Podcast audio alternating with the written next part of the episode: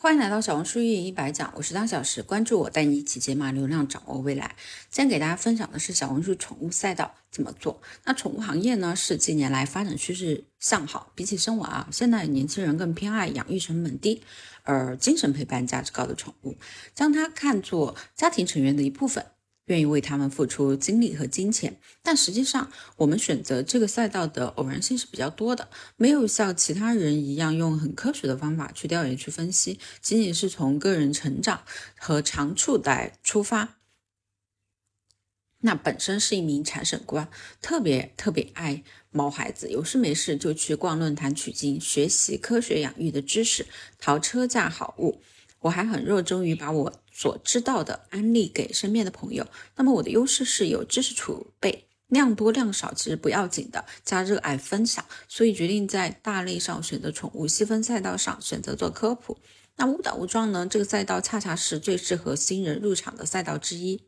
先说一下起号的状况，二一年十月开始用通勤时间发简单的科普笔记加萌宠日常。但发现科普笔记流量更好，通过蹭爆款标题，一个月积累了近千粉丝，零零碎碎的接一些广告，一个品报价小几千。那么在二月份的时候，用了一个爆款模板，一周时间涨粉三万，广告邀约不断，报价四位数。那么宠物赛道大致可分为萌宠、吃播、科普。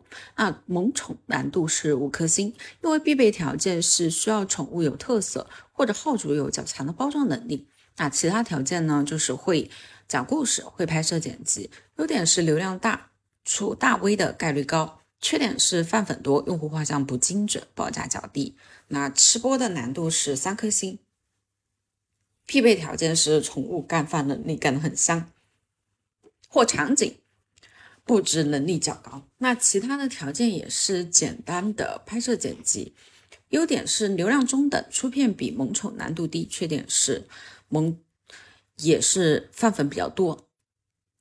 那么科普的难度的话，其实是相对比较低的，因为必要条件只是需要你有宠物的知识储备，然后会简单的拍摄剪辑或文案排版。